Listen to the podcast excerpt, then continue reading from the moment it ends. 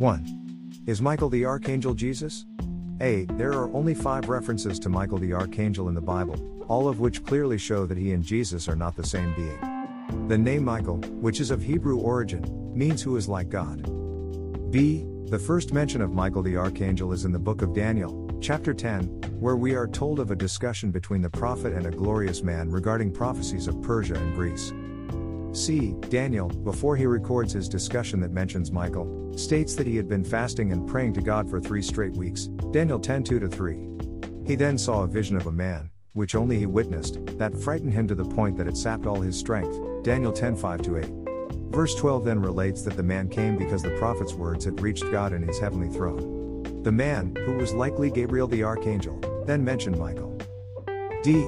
But the prince of the kingdom of Persia withstood me one and twenty days, but, lo, Michael, one of the chief princes, came to help me, and I remained there with the kings of Persia. Daniel 10:13.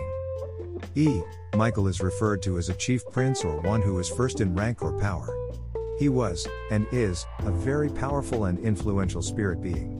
Continuing in Daniel 10, note that he is again mentioned in verse 21 where he is called your prince. F. But I will show thee that which is noted in the scripture of truth, and there is none that holdeth with me in these things, but Michael your prince. Daniel 10:21. G. Moving on to Daniel 12:1 it is further stated, At that time Michael shall stand up, the great prince who stands watch over the sons of your people, and there shall be a time of trouble, such as never was since there was a nation, even to that time.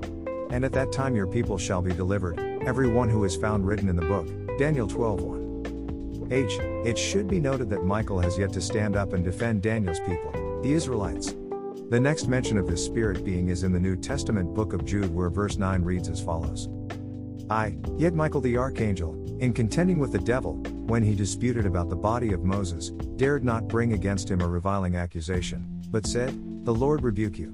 Jude 9. J. Jude 9 cannot be referring to Jesus since, as a member of the Godhead, he would have no need to call upon a higher power in order to rebuke Satan.